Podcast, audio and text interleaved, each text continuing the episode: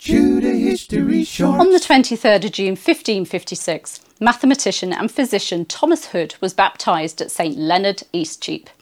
In 1588, Hood was invited to become mathematical lecturer to the City of London after Elizabeth I's Privy Council decided, following the Spanish Armada, that military officers and naval commanders should have a better knowledge of mathematics.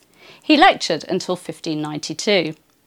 Hood's published works include the 1590 The Use of the Celestial Globe in Plano, set forth in two hemispheres, the 1592 The Use of both the Globe Celestial and Terrestrial, the 1596 Two Mathematical Instruments, the Cross Staff and the Jacob Staff, and the 1598 The Making and Use of the Geometrical Instrument called a Sector.